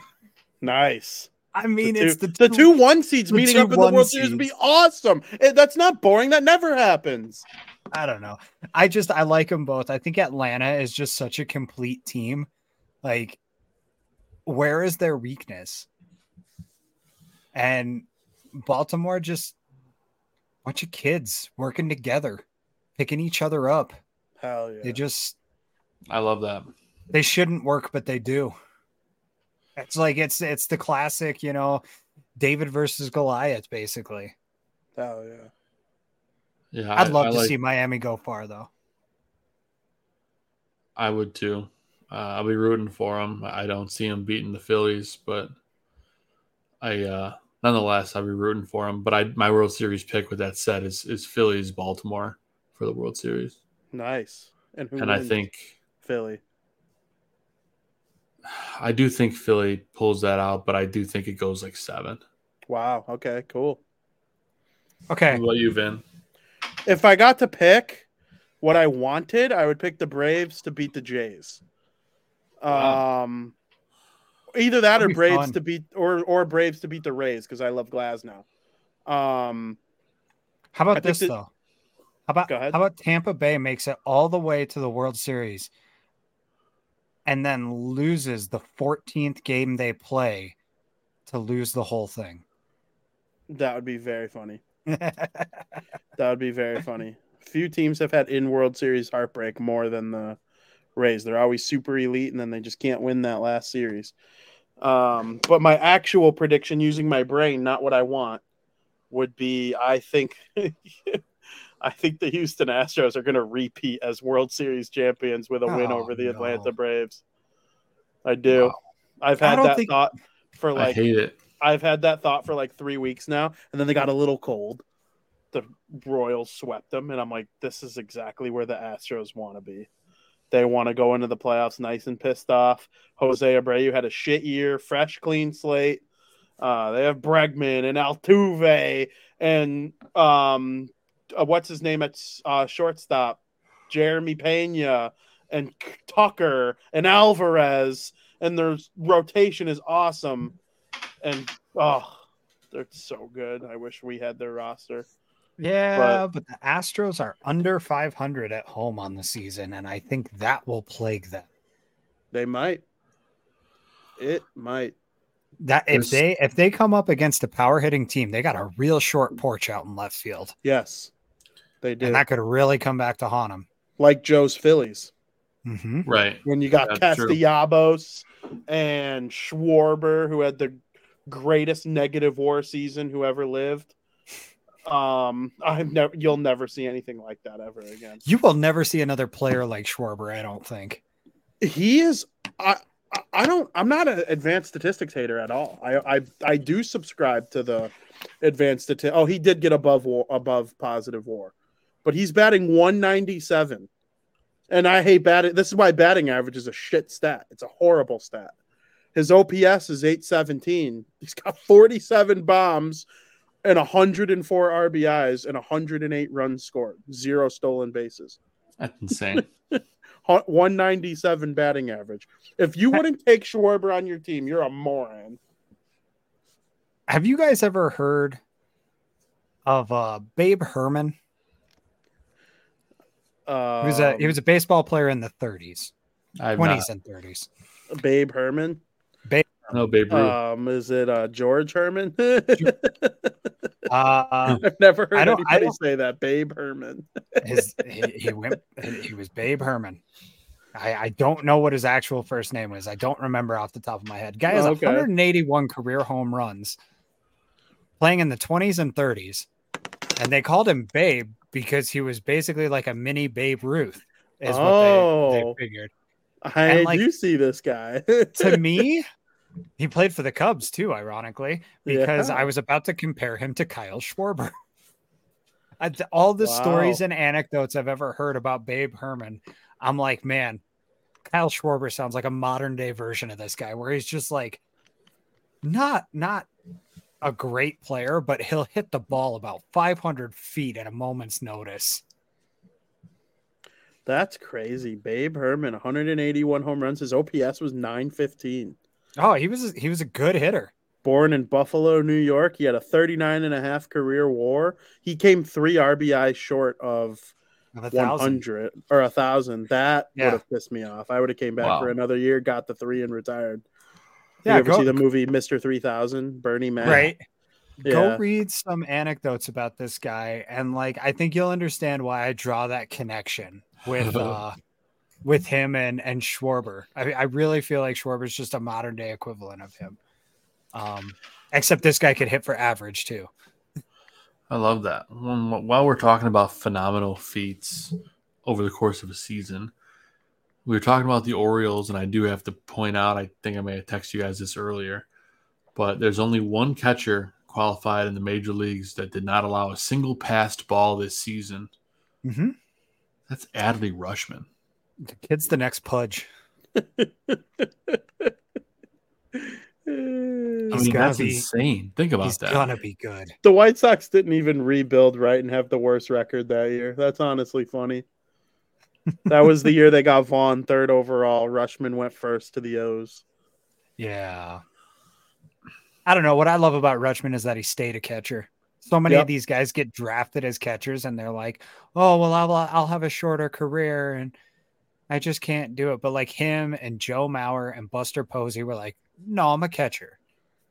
Yeah. And Mauer towards the end took some first base reps, but He, he switched at the it's very okay. end, but he it's was like okay at the end. It's okay at the end. Right. I'm cool. I wish Yaz did at the end. He probably would have hit more bombs. yeah. Do you guys know I how many know. sacks the Seahawks had tonight against was- Daniel Jones? It was eight last time I looked. 11. They did. They got four more since I stopped looking at the TV. What the hell? Uh, that's three more, if I do my math correctly, man. I'm not a math guy. I write for a living. I, I was in I was in freshman math my sophomore year. I was in sophomore math my junior year. I was in no math my senior year. Don't talk to me about math. I know that goals plus assists equals points. nice. Speaking And, of- and you know how to calculate a plus minus for a player, right? yes, There You go. can't include the power play.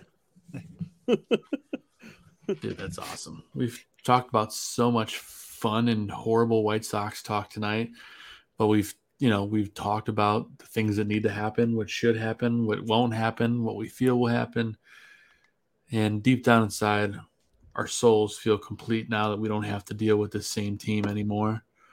Um, hopefully, it can't get worse from here. I know that's the the true death death stamp for me saying that out loud, but. uh I don't know. It can't get much worse. I hope. I, I don't think I don't think it can get worse. I think the worst version of the Sox next year is 61 and 101, 61 and or 60 and 102. I I just I really can't. Not as long as Robert, you know, if they get rid of Robert and Eloy and Cease and you know, five or six guys Vaughn, you know, the A's, they don't have anyone compared to what the White Sox have. That's why losing to them was so atrocious. So Brutal. But boys, uh, anything else you guys want to talk about before we roll? I know we are going to enter our off-season hiatus until big news comes up. But anything you guys want to dive into that's not baseball related? not really. Just keep watching the shows on the Barroom Network, people. Just because the White Sox are going anywhere doesn't mean baseball is, and it doesn't mean sports aren't. That's right. We have Vinnie has another baseball show on the network called Crosstown Crosstalk. It's every Thursday afternoon and talks hockey, which hockey season's coming up quickly too, Vin. Wednesdays here on the bar room. Of course, there's Chicago Bears coverage for those of you that are still um, your hearts are still beating after the lat the 0 4 start.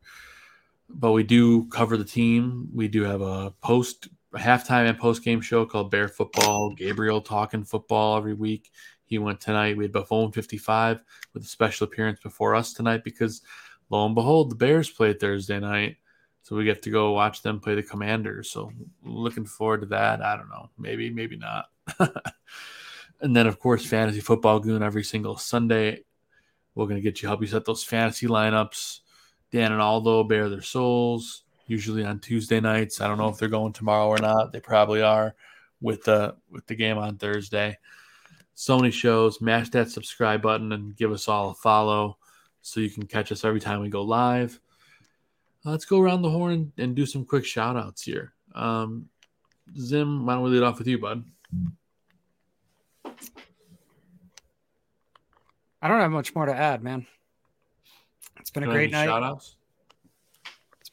Getting there. Damn. No, I'm just kidding. it's fine. We can wait. I can fill this whole rest of the show with dead air.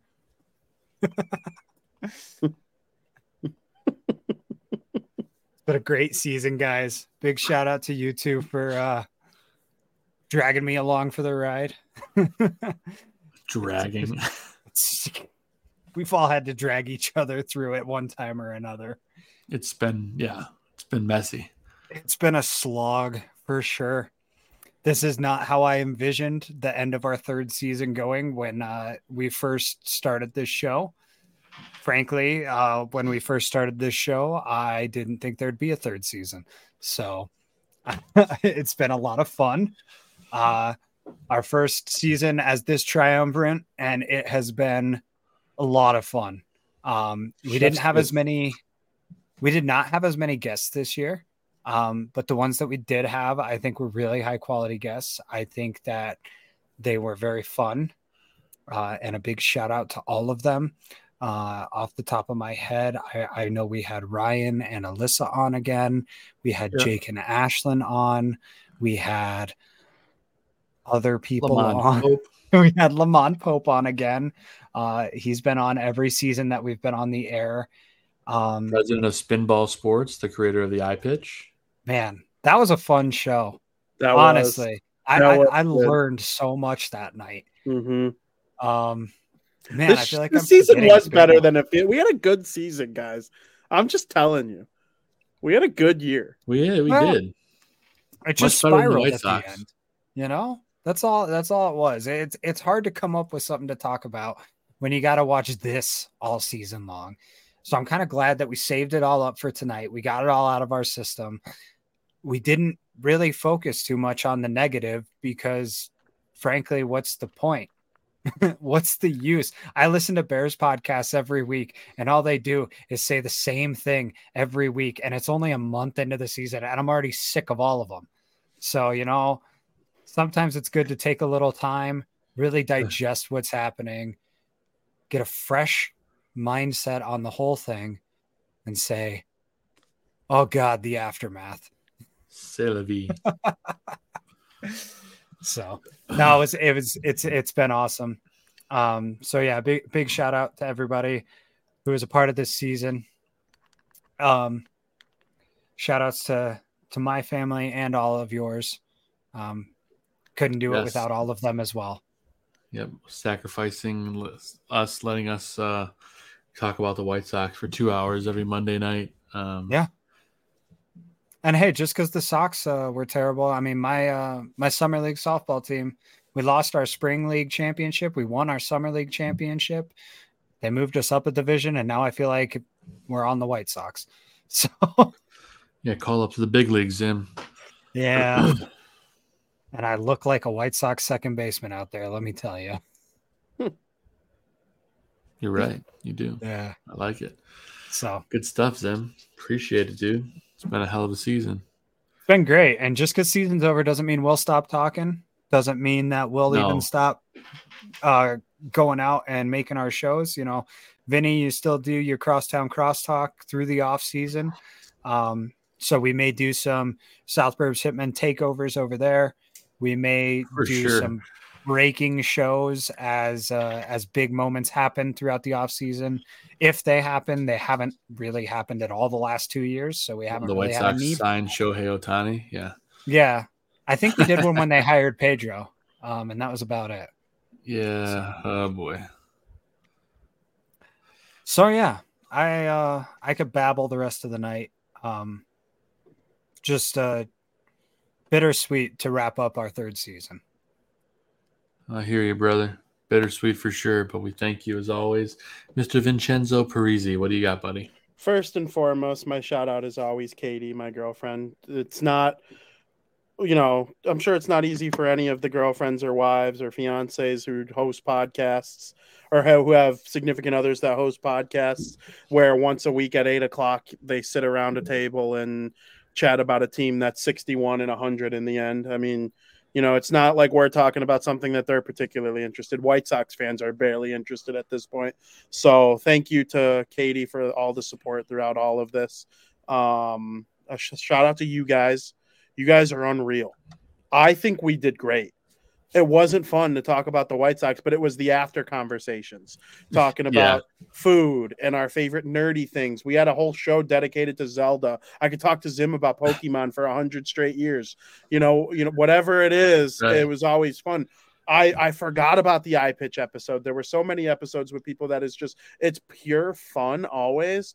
And honestly, I'm already excited for season four. I'll tell you that right now. I am. And the White Sox are gonna suck again. But guess what? This is what we do. This is what we consider fun. I enjoy it so much. Um, I know that between now and our next show, that isn't an off-season show. We got a lot of shit that we're gonna go through. It's gonna be negative ten at least five times. Got a billion hmm, blizzards Definitely. coming our way.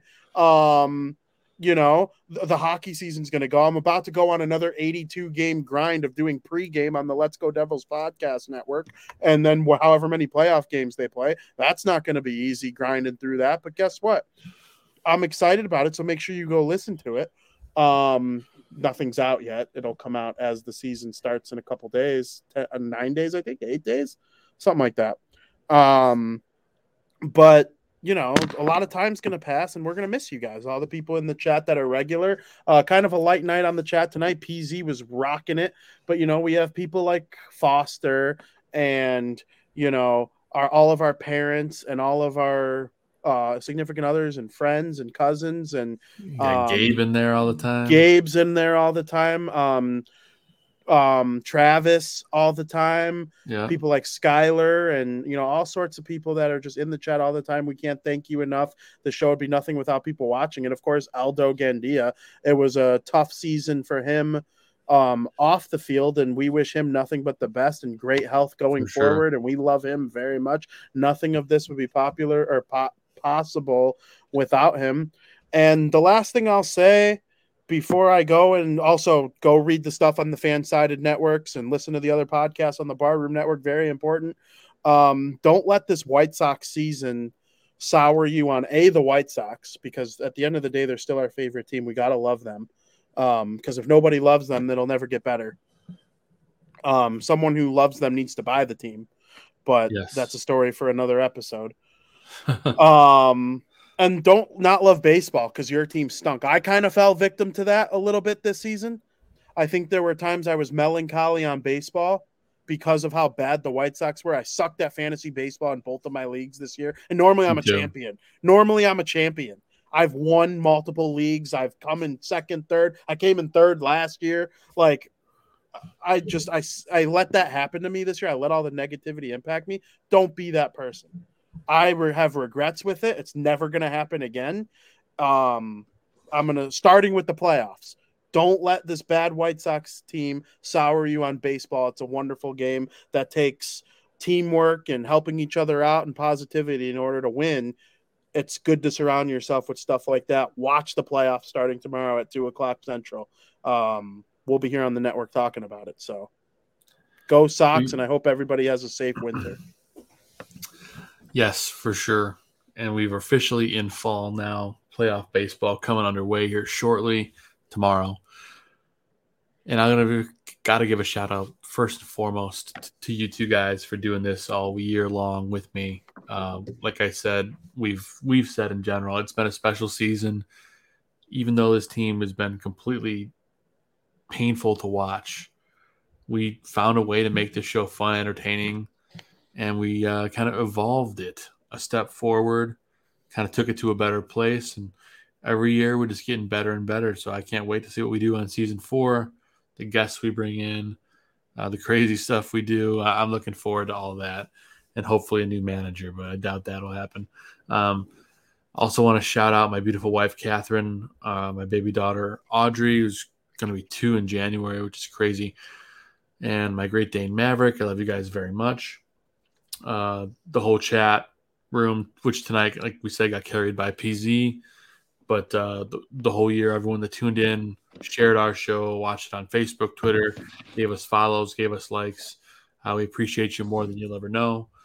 Also, big shout out to Aldo Gandia, the barkeep, for not only his support with the platform and developing this show, but also for his off, you know, off screen health issues and and coming back from all that. And uh, we we're always with you in your corner, Aldo. We appreciate you.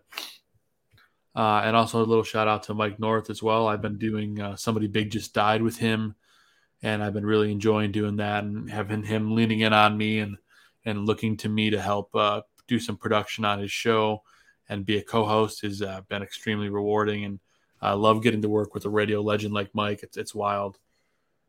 And then uh, also got to give a brief shout out to to Vinnie for uh, letting me do a lot of production work on Crosstown Crosstalk. I've really enjoyed doing that show, um, helping out Vinnie with that, coming on when I can, doing behind the scenes, I've really enjoyed doing that. So uh, that's a long winded shout out. It's been a ton of fun all year. With that said, I'm kind of excited to have some time off from this show because we can actually watch Monday Night Football. We can watch playoff baseball, which is kind of what I'm excited to see starting tomorrow. So bring it on, boys. Hell of a season. Love you guys. Love this show. Love this network. It's all I got to say. It's been a ton of fun. It's almost uh, midnight here on the East Coast, so I'm going to wrap the show, go let my dog out, and I'm going to go to sleep. But we always, no matter what, somehow, some way, we still love our Chicago White Sox, and uh, we'll see what they do in the offseason. So that's all we got left. We'll be back if any big news happens, but until then, we'll catch you on all the other shows on the network. Vinnie, I might catch you in person if Aldo hosts something in October. We'll see. And for the South Burbs Hitmen for the 2023 Dumpster Fire White Sox season, I'm Joe Mandel. In the Death Star is Steven Zim Zimmerman. And below him with the hockey banners and ready for hockey and playoff baseball is Vinnie Parisi.